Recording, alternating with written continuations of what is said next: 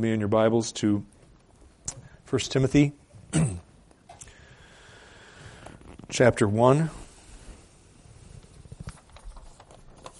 We'll be reading verses 12 through 17.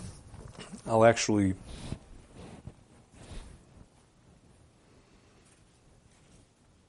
I'll back up to verse mm, 8. Just to remind you of the context. No, I'll, I'll, go all the way back to the beginning. We'll read, we'll read the verse 17 verses. Sorry for being so indecisive. This is the word of the Lord. Reverently listen as he speaks to you uh, through my voice. Paul, an apostle of Christ Jesus, according to the commandment of God our Savior, and of Christ Jesus, who is our hope, to Timothy, my true child in the faith. Grace, mercy, and peace from God the Father and Christ Jesus our Lord. As I mentioned to you upon my departure from Macedonia, remain on in Ephesus, in order that you may instruct certain men not to teach strange doctrines, nor to pay attention to myths and endless genealogies which give rise to mere speculation, rather than furthering the administration of God, which is by faith. But the goal of our instruction is love, from a pure heart and a good conscience and a sincere faith. For some men, straying from these things, have turned aside to fruitless discussion wanting to be teachers of the law, even though they do not understand either what they are saying or the matters about which they make confident assertions. But we know that the law is good if one uses it lawfully, realizing the fact that law is not made for a righteous man, but for those who are lawless and rebellious, for the ungodly and sinners, for the unholy and profane, for those who strike their fathers or mothers, for murderers, and immoral men and homosexuals, and kidnappers, and liars and perjurers, and whatever else is contrary to sound teaching, according to the glorious gospel of the blessed God, which, with which I have been entrusted. I thank Christ Jesus, our Lord, who has strengthened me, because he considered me faithful, putting me into service even though I was formerly a blasphemer and a persecutor and a violent aggressor. And yet I was shown mercy because I acted ignorantly in unbelief. And the grace of our Lord was more than abundant with the faith and love which are found in Christ Jesus. It is a trustworthy statement, deserving full acceptance, that Christ Jesus came into the world to save sinners among whom I am foremost of all. And yet for this reason I found mercy, in order that in me, as the foremost, Christ, Jesus Christ might demonstrate his perfect patience as an example for those who would believe in him for eternal life. Now to the King, eternal, immortal, invisible, the only God, be honor and glory forever and ever. Amen. Amen. Pray with me. Oh Lord, we need your help. I need your help. These folks in front of me and who are watching remotely need your help. Lord, for if you, Holy Spirit, are not in this, uh, there will be no profit that comes to us. But Lord, our profit uh, is not as important as your glory. Um, and you, in order for this to be a God glorifying um, event, if I can put it that way, Lord, you need to be our preacher, Lord Jesus. Um, you need to be our illuminator, Holy Spirit, and you need to be present, Father. Would you please do all the above? And would you please speak to us now? We ask it in Jesus' name. Amen. Children, um, have you ever tried to prove something, um, some something that you were trying to prove? Have you ever tried to prove something to someone and taken some time to do that? one of the best ways to prove something is, you know, maybe a statement that you're making or uh, some something event that you're trying to say is true or happened. One of the best ways to prove something is true is by offering evidence that whatever you're trying to prove is true is in fact true. When you offer evidence to prove something, you want to use the very best evidence that you have to make your point, right? I'll give you an example. Let's say one of your playmates is with you and you go out to a tree, and maybe there's a tree in your yard that's like this. Maybe not, maybe it's some other tree, but just imagine a tree for a moment. Say a little friend of yours and you go out to this, some tree and you point to a branch, a lower branch on the tree um, that you could get up to if you climb the tree, and your friend says to you, I don't know if I want to climb up there. I'm scared to sit on that branch. It might break. But you know something that your friend doesn't know. And so what you say to your friend is to prove to him or her, it'll be okay if you sit on that branch. What you do is, you'd say something like this, if, if you had seen this, let's say this had happened uh, in the past. You say to your, your friend, your child friend, my dad, who weighs 200 pounds, let's just say that's what your dad's weight is, I don't know. But my dad has climbed up that tree and he sat on that branch and it didn't break. You are much smaller than my dad. Both you and I are. We can go up there and we can sit on that branch. Maybe one at a time, but it's not going to break. It held my dad. So you see, that would be evidence to prove to your friend, look, it's, it's, it's definitely going to hold you.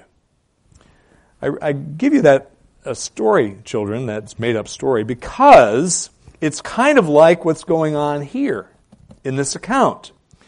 The apostle Paul is trying to prove something to Timothy, but not just to Timothy, to the people in Timothy's congregation in Ephesus, and indeed to anybody who reads his letter. And what he's trying to prove is that the gospel, that, that Christ's mercy, Jesus' mercy, and God's mercy is big enough to forgive anybody who wants it. And so what he does is, he says, I'm going to prove this to you. And he points to his own life as evidence that if God can forgive me, he can forgive anybody. And that's his proof. And that's part of what's going on in this passage this morning, as you'll hear as we move through it.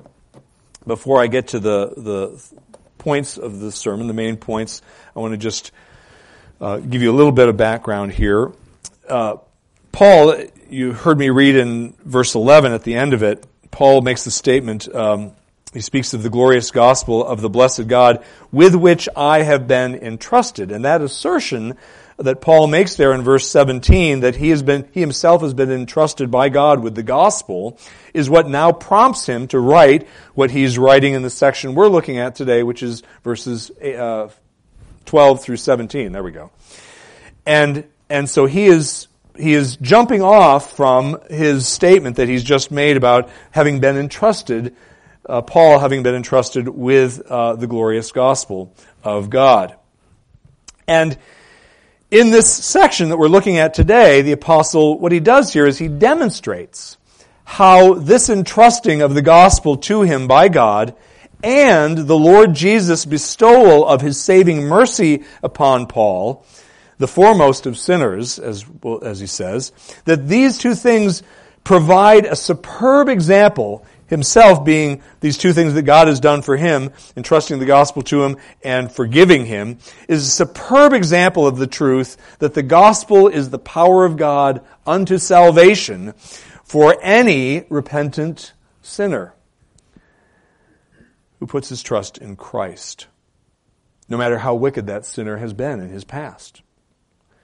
In other words, what Paul is doing here, he's, say, he's saying the triune God's willingness to be merciful to a wretch like me serves as exhibit A of the confirmation of this truth that I'm telling you that God can forgive anybody who comes to him in faith, comes to Christ in faith. And he points himself out. He says, I am Exhibit A, which is really this title of this sermon, but you don't have that in the, uh, in the bulletin, but that's what the title is.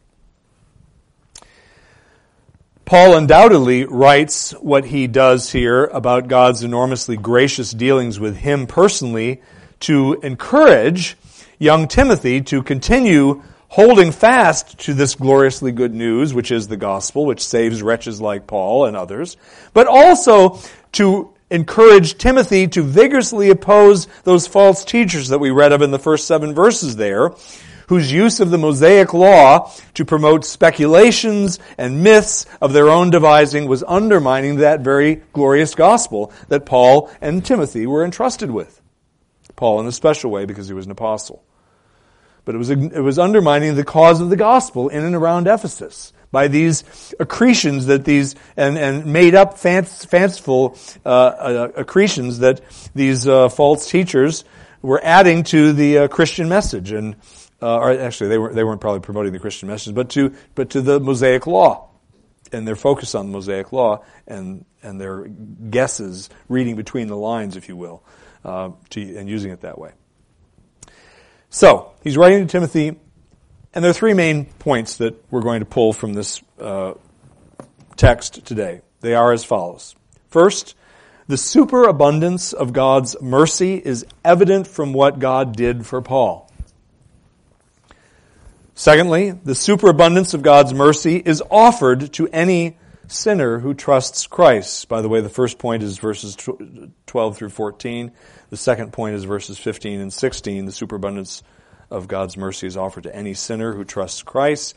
And then the third point comes from verse 17. The superabundance of God's mercy should prompt all believers to break forth in unrestrained praise. So let's look at these points together. First, the superabundance of God's mercy is evident from what he did to Paul.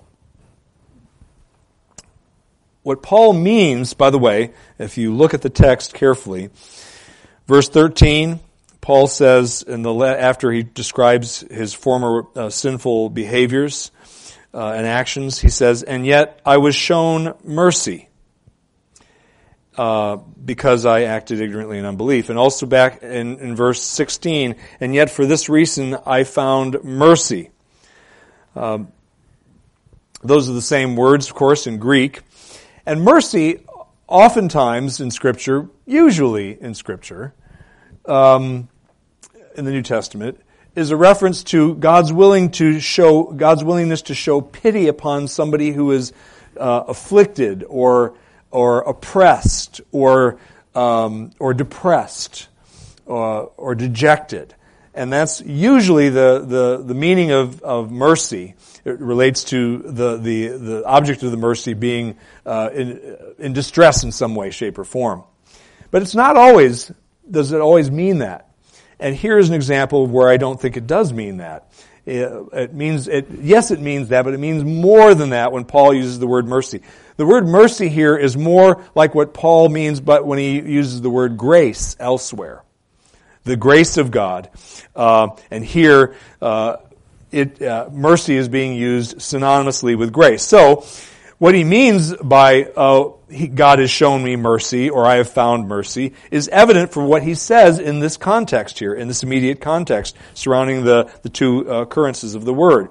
What he's referring to when he speaks of being shown mercy is he was referring to the fact that God, first of all, from verse 14, had united him to Christ in the sphere of love and faith. It also entails mercy, the mercy shown to him, the fact that God, or that Christ rather, had saved him from the power and penalty of his sins, as, as evidence from what he says in verse 15. The mercy of God that he has received is also a reference to the fact that God has granted him the gift of eternal life, which is referenced in verse 16. And the grace, uh, the mercy of God, uh, what that means also refers to the fact that Christ has counted him trustworthy or considered him faithful and put him into service as is evidenced uh, or as is described there in verse 12. All these things, I think, here at least, is what Paul means by Paul having received mercy. And he uses the word twice Um, and there are other there are other things in here where you can see it's it's kind of there are parallel uh, parallels going on. And clearly, mercy is the point that Paul is making, but again, used a little differently than he normally uses the term, and others do as well. So, all of these above things uh, that I've mentioned are ways in which God has shown mercy to Paul, a man who, prior to his conversion, we are told, was a vicious enemy of Christ. You read that in verse 13, the first part. He's described as a blasphemer, as a persecutor, and as a violent aggressor. Blasphemer is somebody who slanders, uh, abuses, or defames God, or God's name, or God's truth. He was such a person. If we, uh, the most helpful passage for seeing this is probably Acts chapter 26, verses 9 and following, where we read this about Paul's, uh, he's recounting his uh, unbelieving days and his activity, and he says there in verses 9 uh, through 11 of Acts 26, So then I thought of myself, so then I thought to myself that I had to do many things hostile to the name of Jesus of Nazareth. And this is just what I did in Jerusalem. Not only did I lock up many of the saints in prison, having received authority from the chief priests, but also when they were being put to death, I cast my vote against them. Is this the right passage? Yes, I think it is. Uh, and as I punished them often in all the synagogues, I tried, here it is, I tried to force them to blaspheme. And being furiously enraged at them, I kept pursuing them even to foreign cities. And obviously he did to Damascus, and we know what happened there. He himself was a blasphemer trying to get other people to, uh, believers to blaspheme the name of God as he himself did, and to uh, blaspheme the name of Christ, because of course he was denying that Christ was the Messiah promised by the Old Testament scriptures, which is blasphemous. He was also a persecutor of God's people. In fact, Saul's persecution of believers was Jesus' chief complaint, you recall, against him when he confronted him on the road to Damascus. He mentioned specifically the persecution of his people. He says, You're persecuting me by persecuting my people. Notice the equation of the people, persecution of the people with the persecuting Christ. It's interesting to think about. Um, and uh, this is evident uh, from the passage I just read you, but also from uh, Acts 22, verse 4, a different recollection of his past, where he says, And I persecuted this way, meaning Christianity, to the death, binding and putting both men and women into prisons. And he goes on there. He persecuted God's people. He hated them because he hated God and he hated Jesus. And finally, he was a violent aggressor. This kind of, in some ways, uh, uh, is a little bit overlap with what's uh, come before. But, but the, the emphasis here is on the utter disregard that he had for the rights uh, and dignity of other people made in the image of God. He had no regard for their for their rights, and again, the Acts 26 passage makes that point uh, eloquently. But despite the enormity of Paul's offenses against the triune God, as evidenced uh, uh, in uh, his in verse 13. Yet Christ was willing to, and indeed did, choose to regard Paul as a trustworthy servant of his. Verse 12. I thank uh, uh, Christ Jesus our Lord, who has strengthened me because he considered me faithful. Now here Paul doesn't mean that at the point when he was converted, which by the way is probably what he's talking about there, he, uh, he, cons- he strengthened me because he considered me faithful. He's probably talking about his point of conversion, but it doesn't mean that at the point of conversion, he, uh, that somehow he had already proven himself faithful to God or to Christ. That's not the point there. Rather, what the Apostle Paul is probably doing here, he appears to be saying that um, the Lord was willing to regard him as worthy of trust from the point when he gave him a new heart onward.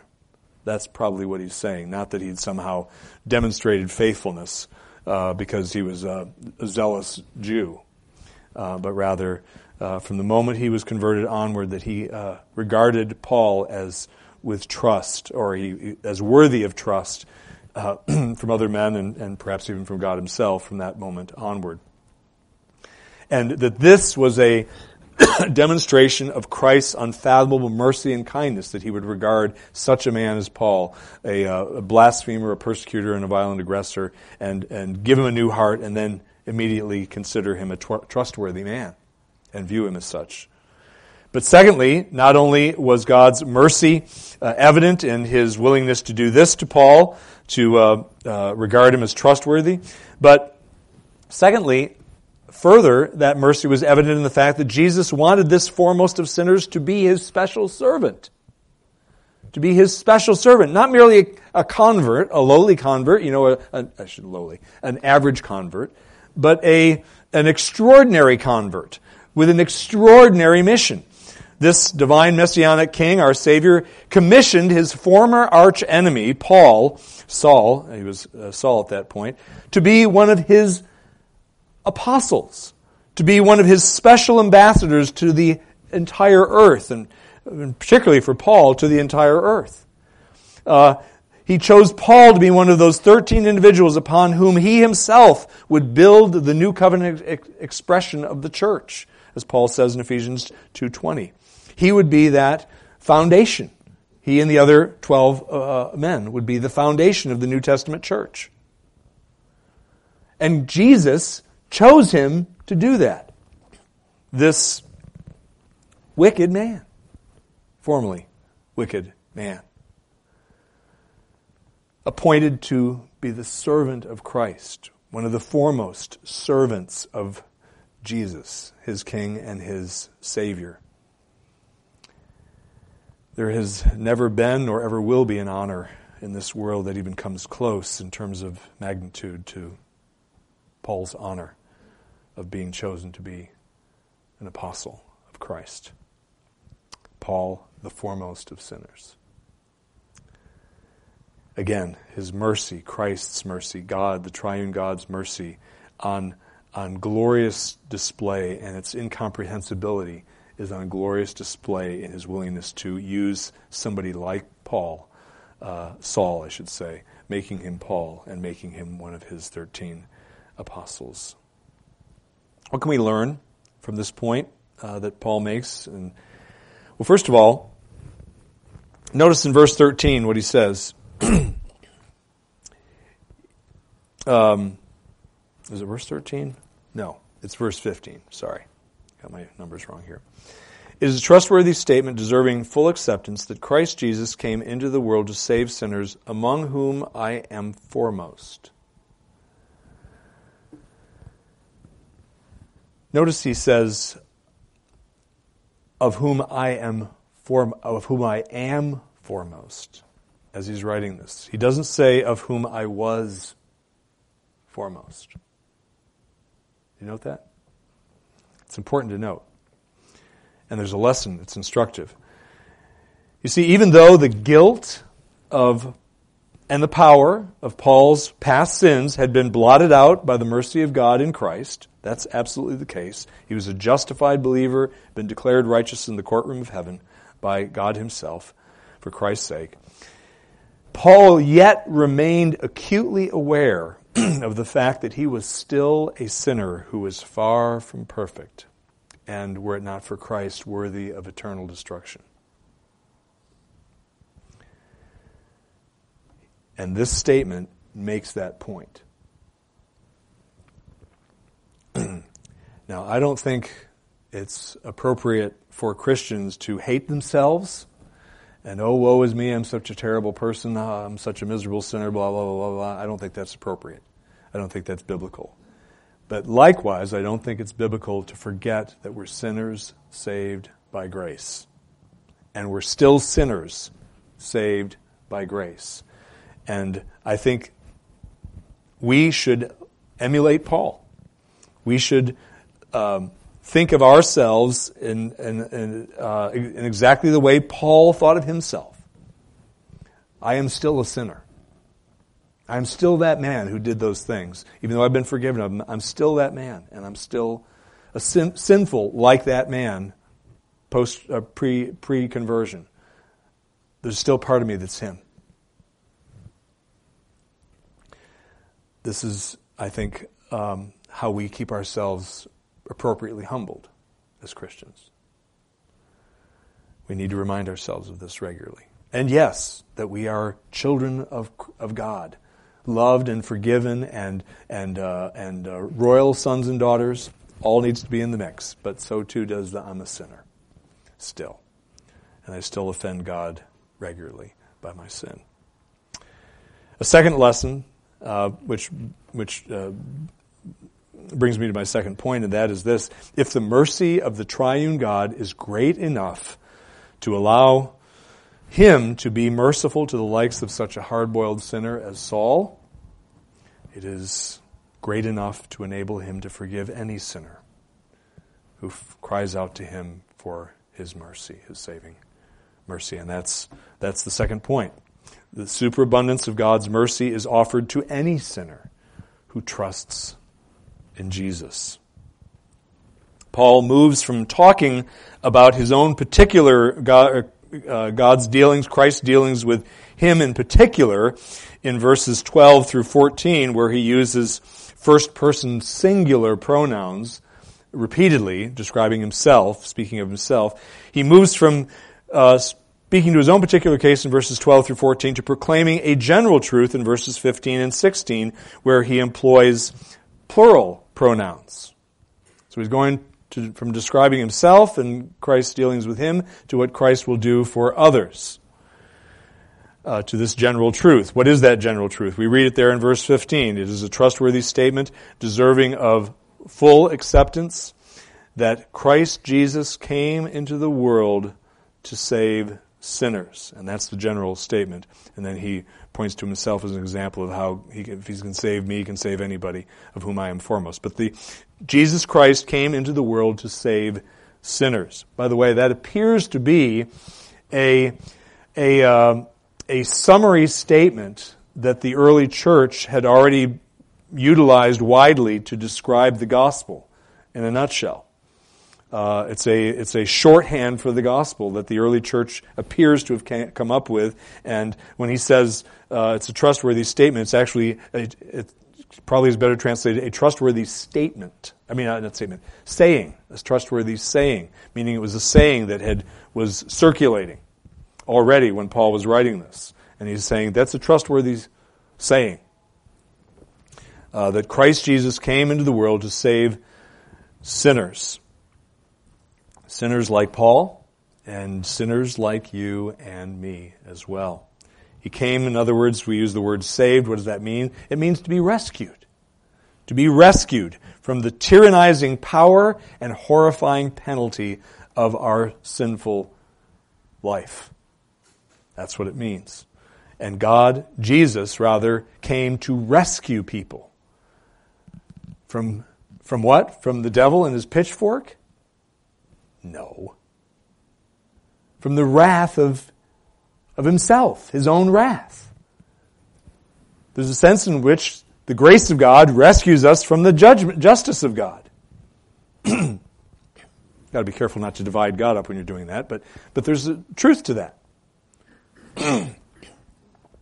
and Jesus came to save into this world, um, to save sinners. This is one of the foremost purposes for which God the Son took up our humanity in the womb of the Virgin Mary. Now I say it's one of the foremost reasons or purposes because there's another one that's unspoken that's very closely related to it, but it's another purpose, and that is bringing honor and glory to God Himself.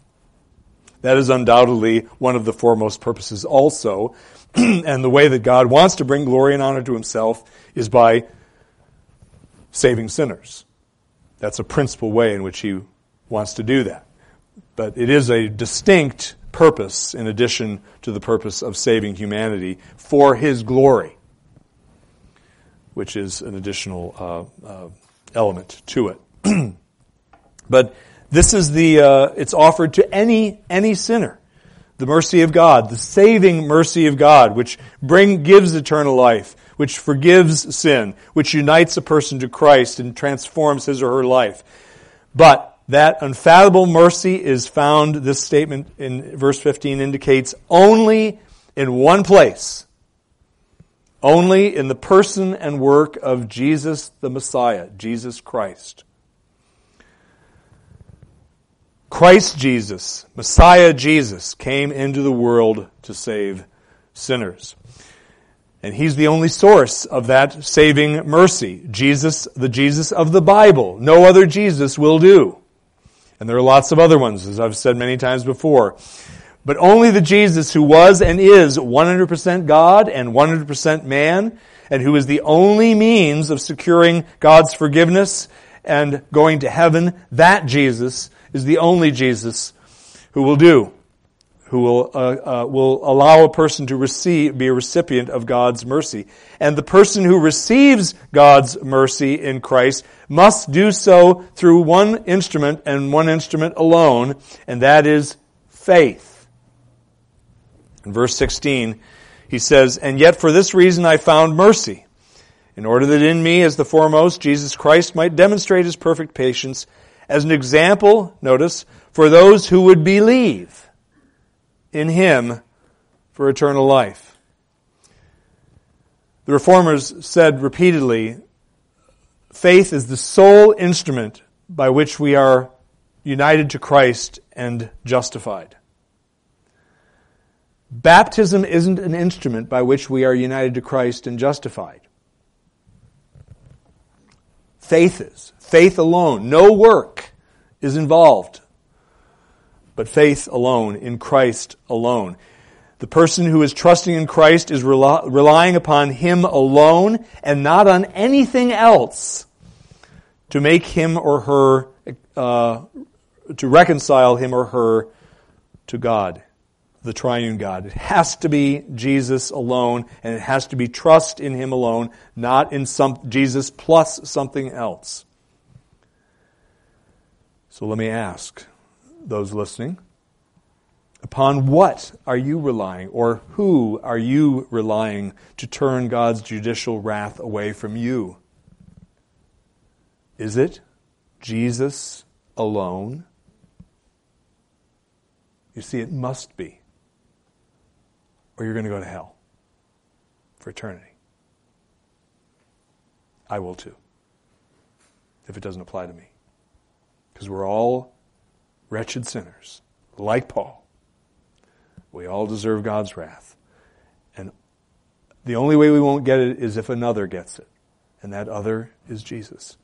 And he got it. For all those who would believe on him on both sides of the cross. Be it the Old Testament saint, that's how he was saved, or the New Testament saint, that's how we're saved. Faith in Christ alone. Is that what you have? Then, thirdly and finally, we've seen the superabundance of God's mercy is evident from what he did to Paul. That same uh, mercy is offered to any sinner who trusts Christ, and finally, the superabundance of God's mercy should prompt all believers to break forth in unrestrained praise to God. And that's verse 17. Now to the King, eternal, immortal, invisible, the only God, be honor and glory forever and ever. Amen. Paul, you see, after pondering what Christ had done for him, what God had done for him in Christ, this is his response. It just kind of pops out of him, although it does throw through a quill, I guess. Because that's what he, he, he's. He's just overwhelmed with what God has done for him, with what God has done for him. And this is how he responds naturally. Paul praises him, first of all, praises God that he is, for his kingly rule, I'll put it. Uh, now to the king, eternal. Paul praises God that the universe's government is a monarchy and not a democracy or a republic. It's a monarchy. Yahweh is king. Nobody else. Yahweh and Him alone. Now, I suspect that he is using these adjectives to describe the Lord uh, God, uh, the triune God, or perhaps God the Father. I suspect that Paul is using these adjectives purposefully. By that I mean that there's a connection between the attributes that he chooses to uh, praise God for and what he's just said about God's work in his life and the fact that he can do the same for any sinner who flees to Christ. So, what might that connection be between um, God's willingness to be merciful to Paul and other sinners and God's kingly rule? Well, I think at least uh, this is one of them that if Yahweh, the, the God uh, that he's praising, if he weren't in full control, if he weren't king and absolute, an absolute monarch, he might not be able to orchestrate and guarantee the salvation of those whom he might wish to save, like you or me, or Paul. The king, you see, the absolute king, who rules absolutely, gets it done, unlike a vassal king, a, a, a underling, if you will, a lesser king. The real king, Yahweh, gets it done. He also praises uh, God for the fact that the, the king, his kingly rule is an everlasting rule. He has ruled in the past. He is ruling in the present, and he will rule forevermore, is Paul's point. And what might this everlasting rule, this eternal rule of God, why might that be something that came to his mind as he thought about God's mercy shown to him and others? Well, the fact that he rules in all ages, from beginning of time to the end of time, means that his decision, God's decision to bestow his saving mercy on his elect, can never and will never be overruled. Because he never abdicates. He never steps down. He never lets another take his place who might be of a different mind. Jesus, uh, God also delights not only in his kingly rule that it's everlasting, but also he delights in and praises God for the fact that God himself is immortal. What does this mean? It means that God is one uh, who cannot be destroyed. He cannot perish, if you will. He cannot cease to be. What might this attribute have to do with his willingness to be merciful to sinners like himself? Well, like God's immortality, his imperishability guarantees that he will save us, uh, that his will, rather, his will to save us uh, will never be overturned again, like the previous uh, attribute. If he's immortal, if you can't, if he can't cease to be, if he's always going to be that king who's eternally in charge, nothing's going to change.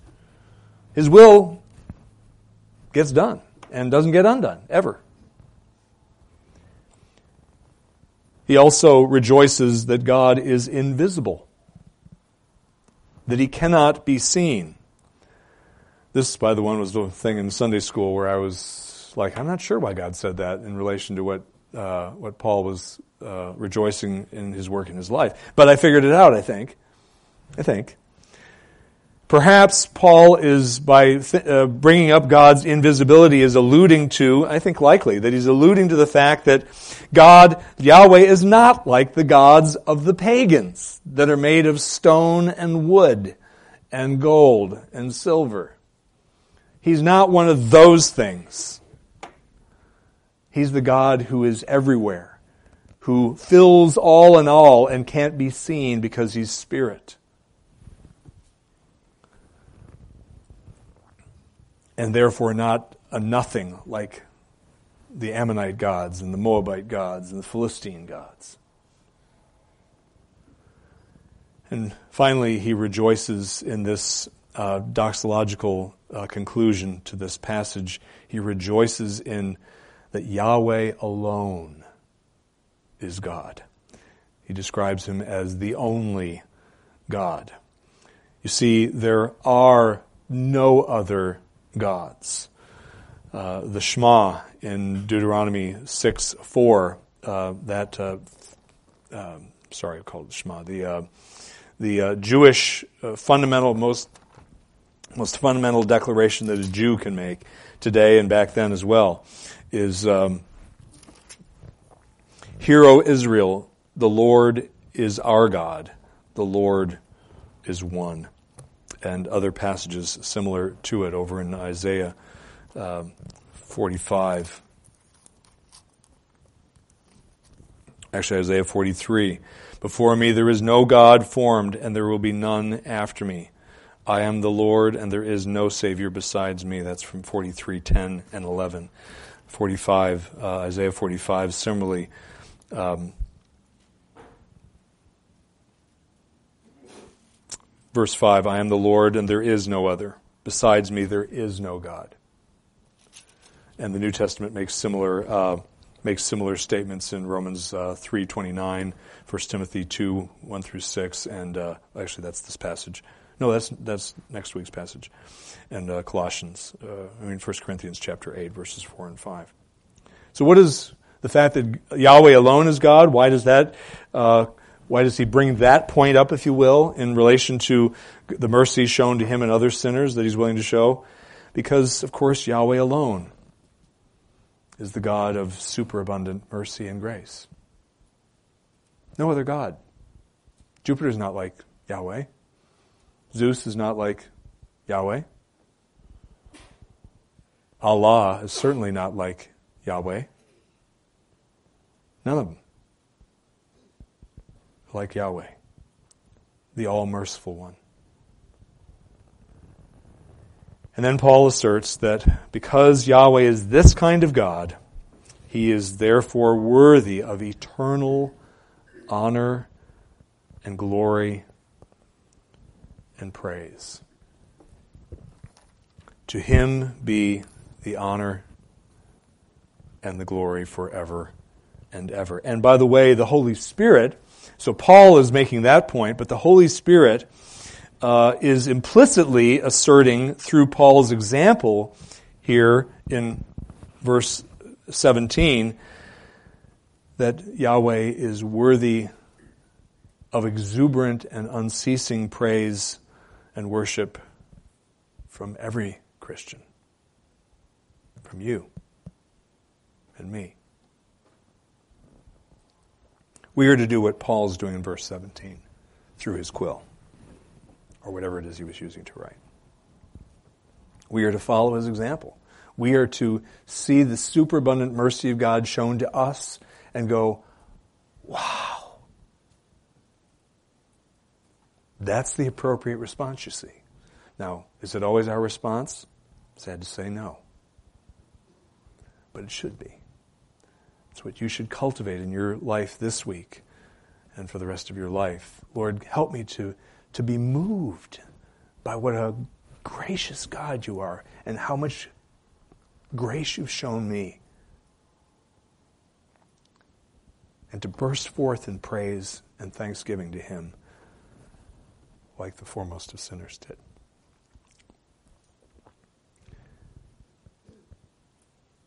Let's pray.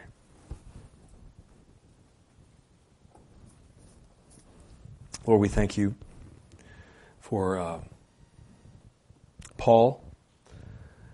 We thank you that uh, he was such a hard boiled sinner before you converted him. That just goes to show you can save anybody you want to save from any uh, degree of wickedness. Lord, you saved us. Some of us were pretty wicked in our BC days. And uh, still, there's a whole lot of sin left in each one of us. We're so grateful, Lord, that you have saved us already. You have justified us. You have declared us to be righteous in the courtroom of heaven on account of Jesus' perfect obedience unto death, um, imputed or accredited to our moral account. We thank you, Lord, that you continue to save us by sanctifying us and that you will not cease to save us that way uh, for the person who is truly your child. And we thank you, Lord, that you will save us to the uttermost on that day when you either return in glory to retrieve us or when you call us to heaven. Thank you that you came into the world to save sinners, to save us. Lord, if there's anybody listening to this message here or uh, remotely who has never grasped that their only hope, his only hope, is Jesus. And that his filthy rag, his, uh, his righteous deeds are like filthy rags to you in terms of their worth without Christ. That you would cause such a one to see this, to feel the desperate situation that he is in, the danger that he's in, and that he would see the salvation that Christ and Christ alone can provide him with, and that you would give him faith to flee to Christ. We pray this all in Jesus' name. Amen. Receive now God's blessing. The Lord bless you and keep you. The Lord make his face to shine upon you and be gracious unto you. The Lord lift up his countenance upon you and give you his peace, both now and forevermore. Amen.